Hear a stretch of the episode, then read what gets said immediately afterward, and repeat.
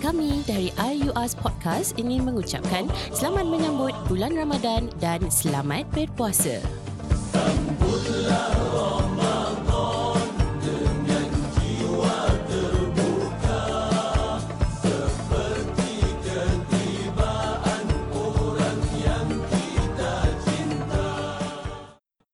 Okey, selamat kembali ke IUAS Podcast bersama dengan Dr. Yusof Saad. Kita masih lagi bersama dengan Dr. Yusof Saad ya. Hmm, DYS in the house.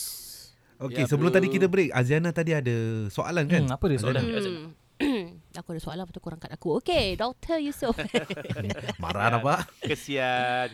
Sabar, sabar. Okey. Ramadan ni, Ramadan. ah tu dia, saya banyak bersabar ni. Aduh.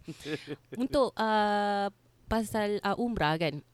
Boleh tak Saya. kalau macam saya, saya dah berkahwin dan adik Hmm. saya dah berkahwin. Saya. Tetapi saya dan adik saya je yang mau ya oh, bah, bah, berbahasa Hmm. yang nak uh, melaksanakan ibadah umrah tanpa suami-suami kita. Mhm. Adakah ia allowed or not? Tanpa Boleh ke? mahram ya. Hmm. Ah. Tanpa mahram. Okey. Ha. Dia gini, dia ada two types of uh, visa dia orang akan bagi. Pertama, visa umrah. Yang kedua, visa turis. Okey. Okay. Kalau visa umrah, Mm-mm. berarti you direct pergi Mekah dulu, buat umrah dulu, baru pergi Madinah. Okey. Okay. Itu visa umrah tu you kena produce your mahram punya approval. Okey. Approval as in Ah, apa? ma- Tulis ke apa? tulis in writing in written that your husband allow you to go for this umrah gini gini gini tetapi harus ada ahli keluarga yang bersama anda ya. Ah, uh, macam uh, adiknya eh. Adiknya adik-beradik Mm-mm. pergi eh insyaallah. Dan juga kalau ada orang tua makcik ke apa kan uh, pergilah sama-sama. Uh, that will be allowed lah. Kalau uh, umrah kalau umrah turis visa turis eh turis uh, you can go tanpa mahram Uh, you can go your own self pun boleh Tak ada masalah. They won't ask for your mahramnya Surat ke apa Diorang tak perlu. Hmm. uh, Ini cuma nak keluarkan visa saja. Uh, kalau visa umrah Yes You need to have produce the surat mahram. Uh, Surat uh, sijil sijil pernikahan anda Dan sebagainya lah. Hmm. So, kira kan macam Aziana punya kes kalau nak pergi, walaupun adik, adik dia is perempuan pun masih boleh lah. For Masih the boleh. umrah, umrahnya visa. Kalau umrahnya bisa Kalau dia pergi Dua perempuan Ada sikit susah Oh. Hmm. uh, Kalau dia ada ad- lelaki Abang dia Yes he can She can Hmm.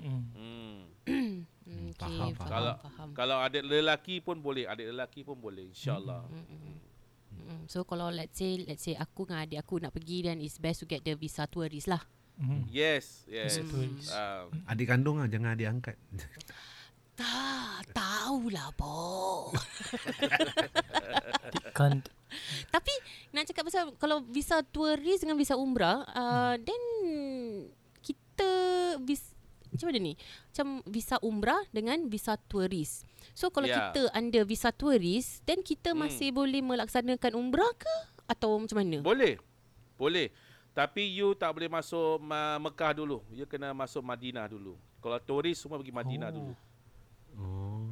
Hmm. Begitu. Oh gitu. Tapi still boleh pergi melaksanakan umrah kat Hmm. ni lah. Mekah. Yes, betul. Hmm, Bermakna okey, kau visa faham, pergilah. faham.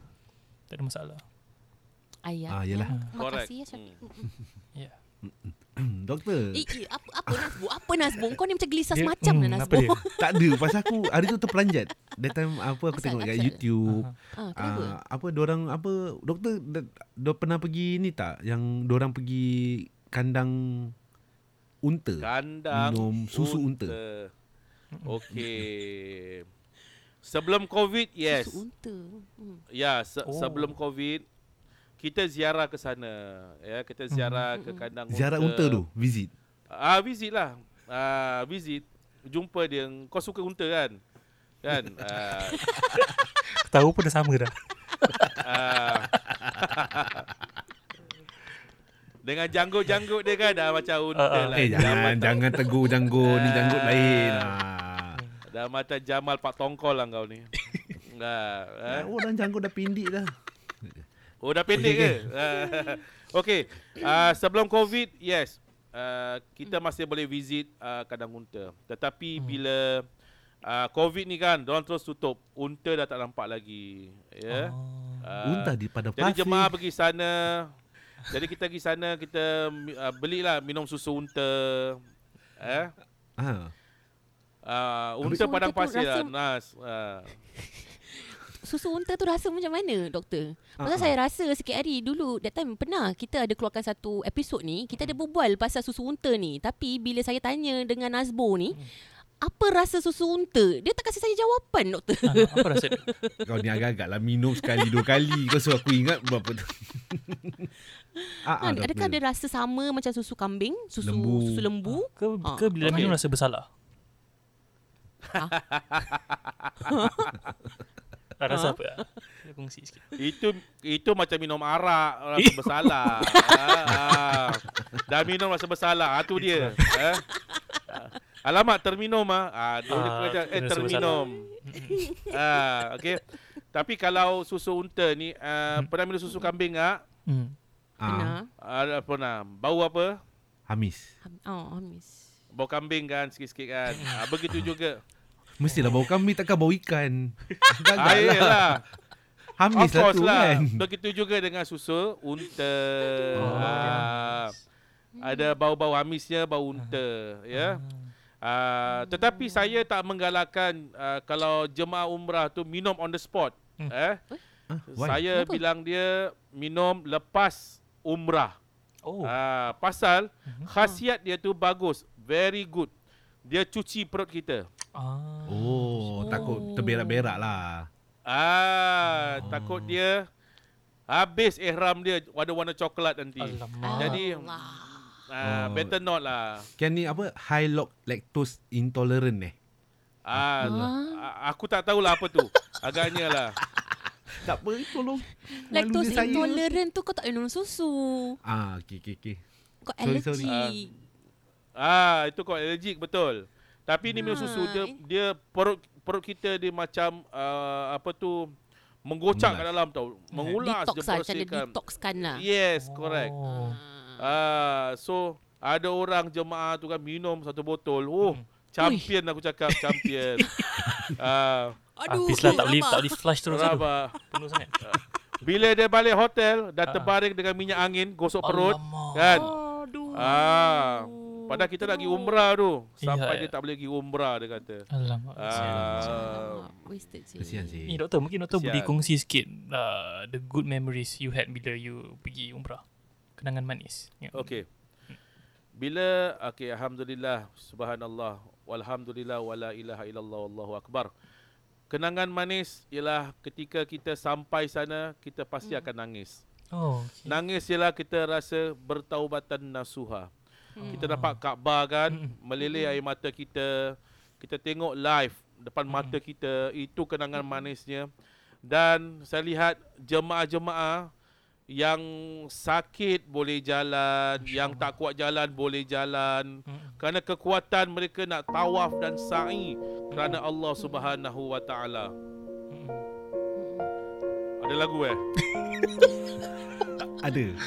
Ada. Dia nak ambil mood lah. Ada. Ambil mood. Hmm, ambil mood. Eh. Ah. Jangan Ah, tegur ah, alamak. kita- Dah tak jadi. Okey. Tak, tak apa. Pasal anjat boboy. Okay, ambil mood. Kita, kita take action. Okay. Okay. Kita what action. Okey, okey. Bila kita mula tawaf tu kan, tujuh kali pusingan, pusingan pertama, kedua, masuk yang ketiga kan, air mata kita ni meleleh. Nangis. Bila kita baca doa-doa yang itu kan, Hmm. kita ingat keluarga kat rumah, teringat anak, isteri, uh, teringat ibu bapa kita, arwah bapa kita, ya Allah. Sambil dalam hati tu kan, Hmm. ya Allah ampunkanlah dosa kami semua sekeluarga, Hmm. ampunkan dosa kawan-kawan kami. Sedihnya di situlah. Hmm. Tapi yang paling sedih apabila kita buat tawaf wada. Tawaf wada ni ialah berpisah sebelum kita balik ke tanah air. Sebelum balik kita Singapura. So kita buat tujuh pusingan tawaf wada berpisah ni. Ah, itu yang sangat menyayat hati. Itulah akhirnya kita berdoa. Adakah kita boleh jumpa lagi Kaabah ataupun tidak? Adakah ini uh, pertemuan kita yang terakhir ya Allah. Aku minta supaya aku dapat diundang lagi ke rumahmu ya Allah. Kami minta dengan Allah sampai kejujuran air mata menangis. Kenapa kita nak bertaubatan nasuha? Kita kesal apa yang buat. Berilah peluang aku sekali lagi datang ke buat lakukan ibadah umrah ni supaya sentiasa dekat dengan kau ya Allah. Supaya dekat dengan rumah kau ya Allah. Supaya kami dekat dengan Rasulullah sallallahu alaihi wasallam. Kami rindu dengan Rasulullah sallallahu alaihi wasallam. Maka itulah kami selalu berdoa, minta doa bila kita berpisah dengan Rasulullah, berpisah dengan Kaabah, sedihnya timbul. Orang menangis tak terhingga. Kenapa? Mereka rindukan Kemungkinan bila dia balik Singapura Ada yang meninggal Kita tak tahu. Itulah yang terakhir. Ada yang meninggal kat sana. Wallahu alam. Tetapi kita sentiasa minta dengan Allah. Terutama Ajak kawan-kawan Sanak saudara datang. Jemputlah mereka. Itu doa saya kepada mereka. Supaya sentiasa mereka datang Untuk melaksanakan ibadah umrah. Datang ke rumah kau ya Allah. Untuk mereka jumpa dengan Rasulullah sallallahu alaihi wasallam. Kita amat rindu dengan mereka. Uh, itu kelebihan nikmatnya saya rasa yang saya begitu gagah, kuat, badan besar, suka ketawa. Tapi bila kita berpisah, hati kita jadi lembut, jadi lemah. Jadi kita menangis sepanjang jalan sampai kita keluar daripada Masjidil Haram sampai kita berpisah, sampai kita berpesan dengan jemaah, jemaah sebelum kita luar, tengoklah Kaabah di kali yang terakhir ya jemaah. Tengoklah mereka, tengoklah rumah Allah ini kali yang terakhir sebelum kita berpisah, sebelum kita pulang ke rumah kita. Mungkin kita tak jumpa lagi. Mungkin kita ni terakhir. Maka pastikan kita dapat renungan yang terbaik dengan Allah Subhanahu wa taala. Itu yang kita minta dengan Allah Subhanahu wa taala. Jadi itulah kenangan-kenangan manis saya bila dapat melaksanakan ibadah umrah di sana. Subhanallah, Maha suci Allah Subhanahu wa taala. Jadi alhamdulillah sentiasa dapatlah teman-teman saya Aziana, Syafiq, Robert Din, Nasbul dapat melaksanakan ibadah umrah nanti insya-Allah. Doakan kami. Amin. Amin amin ya Allah amin.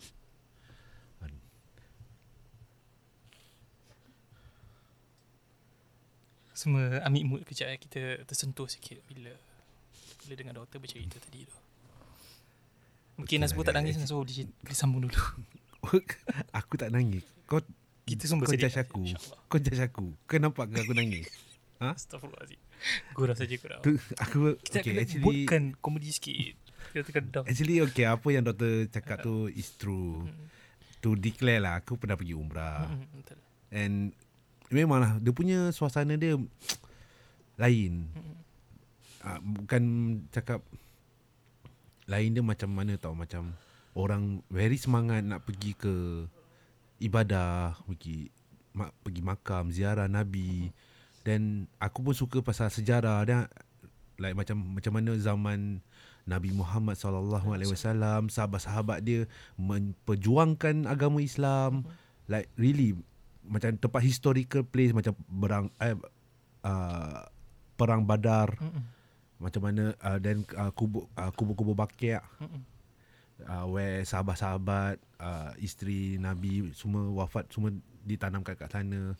Dan especially bila you know when kat Mekah kan and Madinah they when someone pass away meninggal nanti dua orang akan uh, solat jenazah. Macam aku rasa jealous actually. Hmm. aku pergi sana actually aku nak meninggal so kau macam kalau diberi kesempatan aku nak meninggal kat sana hmm. Hmm. Kau cuba bayangkan And aku pernah berharap Dua orang kalau nak Dekat Madinah Aku dapat can untuk berharap um, Jenazah hmm. Dari Mas, Masjidil Nabawi hmm. Ke kubur Bakia hmm. Dia Lari kau tahu Lari kau Pergi ke kubur Aku Macam Eh sampai asthma aku hmm.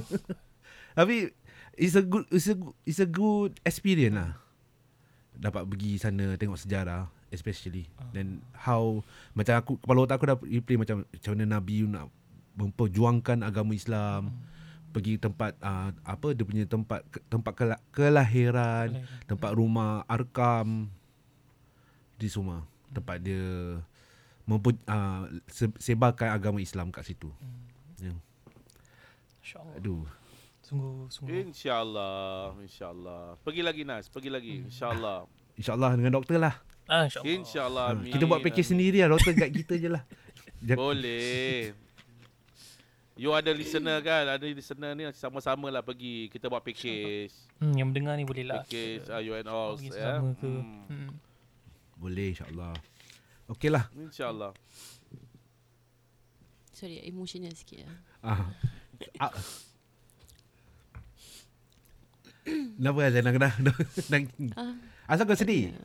Cerita. Apa yang kau rasa bila kau dengar? Ah. Apakah perasaan anda sekarang? kau nak buat aku nangis lagi ke? Kenapa?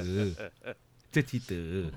tak ah, kadang-kadang rasa macam Entah eh Kadang rasa macam diri ni macam berdosa sangat tau Mhm. Tapi kadang-kadang kita macam terlalu lalai Dengan dunia kan Sampai kita tak ingat Akhirat kita Macam kita selalu kerja Kerja. Kadang kerja sampai tak ada time nak solat. Lepas tu kita lalai sampai bertahun-tahun. Sampai bila time macam gini Terasa Tak tahu kan rasa macam Tak rasa macam really Tak tahu berdosa Berdosa sangat. Kadang-kadang kita dah solat taubat Kita dah bertaubat. Tapi kadang-kadang memang boleh kita boleh taubat banyak kali. Tetapi berapa kali kita nak taubat? Kan? Macam sampai bila kita rasa macam gini. Tak. Lepas tu bila berbual macam pasal umrah You know Saya keluarkan macam pasal tattoo semua. Macam Yeah I have tattoo. You know Macam ada orang kata Buang Ada orang kata jangan. So saya rasa macam Okay saya tak buang. Pasal orang kata Lagi menyakitkan badan Badan bila fikir pasal umrah Memang dah tanam Lama dah. Niat nak pergi umrah Tapi bila Rasa macam Aku layak ke pergi sana? Tahu.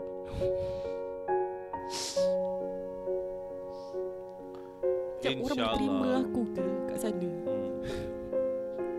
Boleh. Orang akan terima.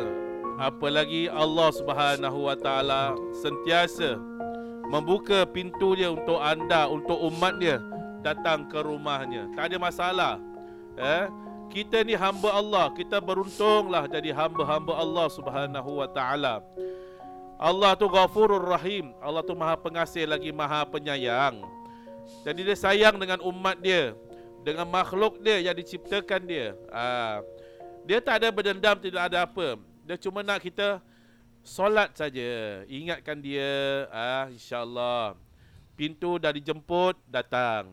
Ah, surat undangan dia datang, datanglah kita. Ah, gitu. Mhm. Ya.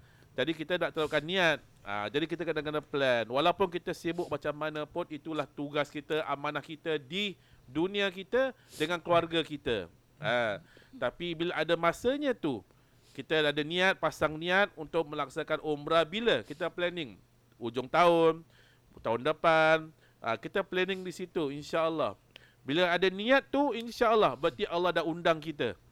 Ah, jadi kita tinggal nak laksanakan saja datangkan diri kita kepada Allah dengan kita ambil package, jom kita berangkat pergi umrah. Ah, itu Hmm. undangan dia. Betul. InsyaAllah Ziana. InsyaAllah. Don't worry. Kita ni hamba yang lemah. Hamba yang lemah. Tak ada masalah.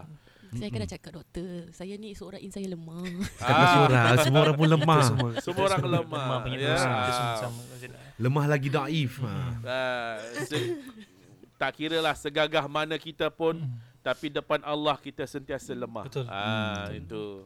Jadi kita nak kena kuatkan uh, keimanan kita, ketakwaan kita kepada Allah Subhanahu Wa Taala. Insya-Allah dapatlah kita melaksanakan ibadah-ibadahnya yang lain. Insya-Allah. Oh iya, doktor. Sebut, tadi kan doktor tegur saya punya janggut kan? Tadi. Ya. Ha, masa tu saya pergi umrah. Ah, Ah, lupa lah nak trim sikit. Sekali Ah. janggut saya terlalu panjang. Habis Ah. saya cakap, ah, nak tanya dia orang so terima kasih pendek. Tahu dia Ah. buat apa kat saya? Ah. Dia pegang janggut Apa? saya. Ya Habibi, ya Habibi. Handsome, sudah handsome. handsome. Dah okey. Eh, sana dia orang jaga dia orang apa really macam janggut tu is very pasal sunnah kan Ah, Nabi ah, kan. betul. Ah, so dia macam aku dalam hati aku macam dah berserabai saya ni aku nak nampak neat lah. At least nampak neat. Mm. Niat aku bukan nak potong habis ke atau kasih botak. Hmm. Dah lah botak sikit lepas tu dengan janggut. Eh, tapi lau, oh, semua apa bu? Power skin head dengan janggut. Oi. Cool, legit. Ui. Aku bukan nak. Hmm. Eh, betul. Memang kena. Tak aku saja nak crack the joke jadi Azana tak tak tahu. Lah dia ni. Aku take it Terima seriously. kasih alamak kau lah teman aku lah. Kau lah kawan sejati lah bu. Ah. Ya, jangan nak oh. Okey lah doktor. masalah. Ya. Ya doktor sekarang Alhamdulillah. okey yang about macam okey for your organisation kan True Heart SG True heart macam saya okey example saya saya nak bagi, duit ke uh, untuk sedekah atau bayar zakat ke apa can I come down to your office Hmm. Macam mana nak buat Ai, donation ha? Ha. temu janji ke kat mana location ke Okey, dia gini. Alhamdulillah boleh datang office. Office kita buka from 10 am to 6 pm every day insyaAllah. Tetapi kalau nak datang tu kena buat appointment. Pasal apa? Uh, nak masuk building office saya ni dia ada access card. Oh. Uh, uh, jadi kalau dia telefon saya awal, uh, Ustaz nanti jam 2 saya datang. Okey, saya akan di sana. Bila dia datang dia call saya, Ustaz saya dekat bawah. Saya turun bawah jemput dia naik atas. Kerana kita ada gunakan access card. Ah, Ya. Okay. Uh, untuk memudahkan dia lah. Jadi kita sambut dia lah datang ke bawah. Mm-mm. Ataupun dia telefon kita di 888-25322 Mhm. untuk ke rumah. Oh. Jadi kita boleh ke rumah dia tak ada masalah. Di mana pun island wide kita pergi. Eh? Hmm. Tak jadi masalah bagi kita. Uh, nanti saya ke sana. Saya akan jumpa anda di rumah untuk uh, menjemput anda ataupun uh, mengambil derma anda di rumah saja insya-Allah. Eh? lagi convenient lah. More untuk orang convenient lah. Lagi kemudian saya memudahkanlah. Ya. Ya. Mm-mm. Jadi untuk Ada Ada yang daripada tak Jurong, ada yang daripada saya. Extra charge tak ada Ada lah. Tak kalau di ada. rumah. ada? Tak ada. Ikhlas lah. Oh, tak ikhlas. ada lagi. Oh, Ah, lama. mudah. Ikhlas. Mudah. Ah, ni semua Ta- ikhlas. Tapi your location dekat mana? Kat Woodland kan? Dekat dengan your Betul. office dekat Kita Woodland kat kan? Woodland sebelah sebelah Causeway Point. Ada building warna tu dua, warna hitam tu kan. Woodland. Hmm. Ah, Settle, Lep- betul. oh, Yes, lepas- yes. lepas beramal tu Betul, terus betul. boleh pergi shopping. Ah, betul. Sebelah Causeway Point je insya-Allah. Hmm, okay. Ya, tak ada masalah. Perhatikan je tau Nazbul Daripada tadi Shopping je kerja dia tau Shopping kan is a treatment. Ha, gitu. hmm, Treatment lah betul Tapi shopping-shopping juga ah, bulan puasa ni, bulan Ramadan ni kita menggalakkan untuk banyak uh, bersedekah, Hmm. ah, ah, Betul. bantu-bantu pada orang yang fakir miskin, you know. Betul, Ah. betul. And also For korang punya information Untuk korang-korang kat sini Nazbul, Syafiq dan juga pendengar Hmm. Mission True VC, VC, VC True Hearts adalah untuk provide essential needs for the needy multiracial citizens in Singapore. Hmm, multiracial. And diorang punya misi, misi diorang is to provide care and support untuk the less fortunate communities. Hmm, betul. Ah, so maybe we all boleh apa ni play our part to help everyone. Hmm. Ya, Ah, betul. jangan insyaAllah. cakap bulan puasa Hmm. je. Yalah, Every yalah, every betul. every year long. Hmm. From January you got until December. Ah, Hulurkanlah sumbangan anda walaupun sedikit. InsyaAllah ia dapat Hmm. membantu mereka yang memerlukan. mm-mm. Betul. Selagi kau hidup tu kau derma je lah. Hmm. Senang. Hmm. Mm-mm, betul. Di- And also Ah, ah, ya ya ya doktor. Ha. Tak ada. Uh, sorry.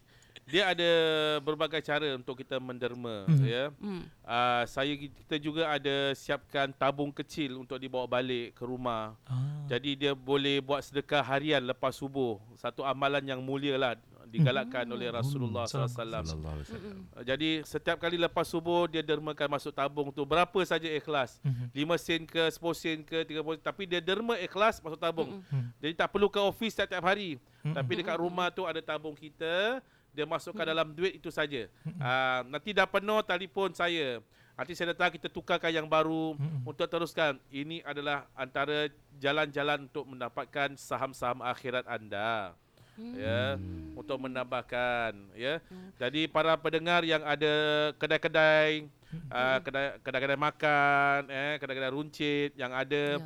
kita juga tabung besar ya. Mm-mm. Tabung besar untuk letakkan di restoran anda, di kedai anda. Jadi insya-Allah ada barakahnya. Letakkan di situ siapa yang derma, dermalah di sana. Uh, untuk para yang datang membeli makanan anda, dia duit siling lebih, dia dapat tabung, dia masukkan tabung.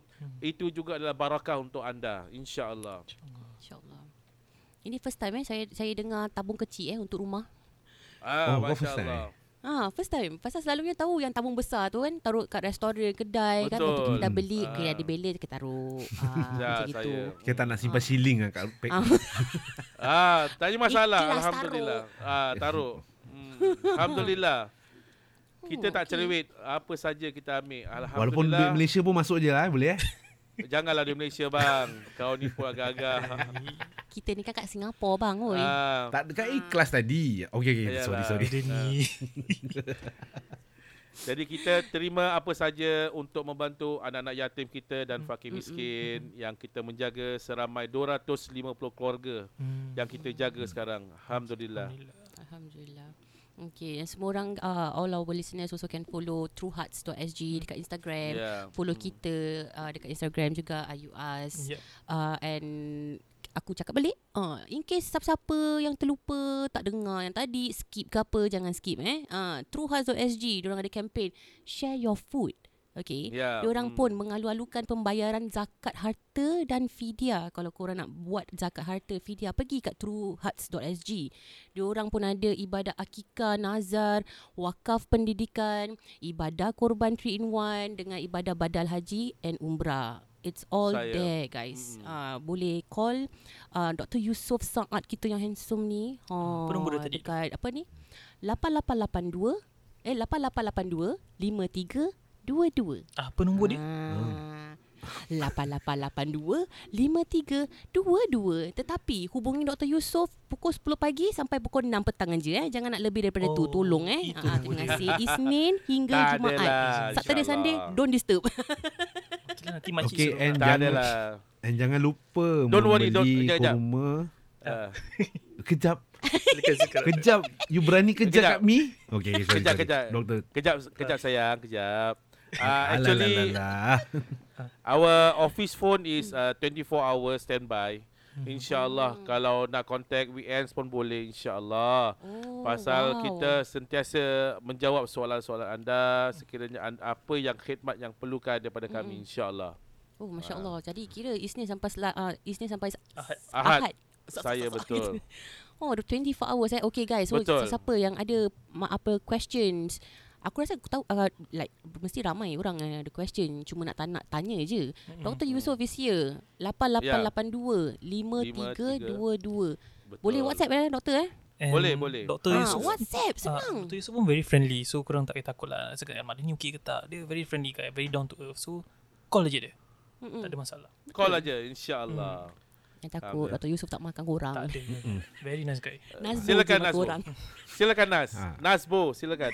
Ha, kalau nak makan kau makan ni je bagus. Ha, untuk bulan puasa ni kan sambil apa membeli. Mm. sambil beramal lagi. Ah. Dapatkan Hmm. kurma Ajo Alia untuk bulan Ramadan ini yang berharga 25 dolar. Mm. Berapa Ah, gram ah, tu? untuk Untuk berapa 500 gram gram lah, tu? 500 Ah, 500 gram. Mm-mm. Setengah Ah. kilo ya. Hmm. Yang ah, ah, yelah 500 gram setengah kilo. Okey. yelah. 45 dolar untuk 1 kilo. Ah. Ah. Oh, nampak? Dapat diskaun kira 5 dia- dolar ah, betul dapat, lah. Dapat diskaun tu tau. Ah, ah. Oh, ah. Ah. betul eh Dapat diskaun 5 dolar tu Dan like that you buy 1 kilo Hmm. yang di- divide by 2 Hmm. then you separate. ah, Yang 5 dolar tu beli kasih jiran Hmm. Lepas Eh tu apa kalau 5 siapa dolar dua jiran 5 dolar tu kau kasih kat Turuhan Ah, lah. tu khas betul Masa aku kurma Lepas tu tu siapa beli dua kata, nanti Nazbo hantar kat rumah. Ah. Ah. So it's a dare lah. It's, it's a dare lah. Ah. It's a Dia dare. dah hantar. Dia nak exercise. Tahu Ah. dia kata dia nak keep fit. Ah, jadi Ah. biar dia angkat dua carton tu. Hmm, dia angkat. Ya, dia. Okay. Jadi korang cakap lah nak, nak Nasbo ke, nak Syafiq ke, nak Zainab, korang DM lah. Ah, pakai promo code jangan nama bully kita. aku. Nak angkat pro, nak angkat kata-kata dan orang. Ah. Aduh, jangan macam gitu. Uh, so kalau korang nak beli Korang bolehlah DM kami Di Instagram IUS Podcast Untuk menempah Kurma Ajwa Aliyah anda Dan jangan lupa sekali lagi Untuk follow Instagram dan juga Facebook truehearts.sg So itu saja episod kita untuk hari ini Terima kasih sekali lagi doktor Kerana meluangkan masa bersama kami Ah, Alhamdulillah. Okay. betul, doktor. Apa kongsian- Saya, saya betul-betul appreciate Ah. time doktor ada kat dalam podcast ni, doktor. Terima Terima kasih Sangat banyak. feel tadi, eh. Barakallah, barakallah. InsyaAllah Amin, Banyak amin. sekali ilmu yang dikongsikan So selamat berbuka Mm-mm. semua Malam nanti InsyaAllah InsyaAllah selamat Dan- berbuka semua. Amin. Dan kita jumpa lagi di lain kesempatan InsyaAllah Assalamualaikum InsyaAllah. Waalaikumsalam. Assalamualaikum. Waalaikumsalam warahmatullahi wabarakatuh. Kami dari IUS Podcast ingin mengucapkan selamat menyambut bulan Ramadan dan selamat berpuasa. Sambutlah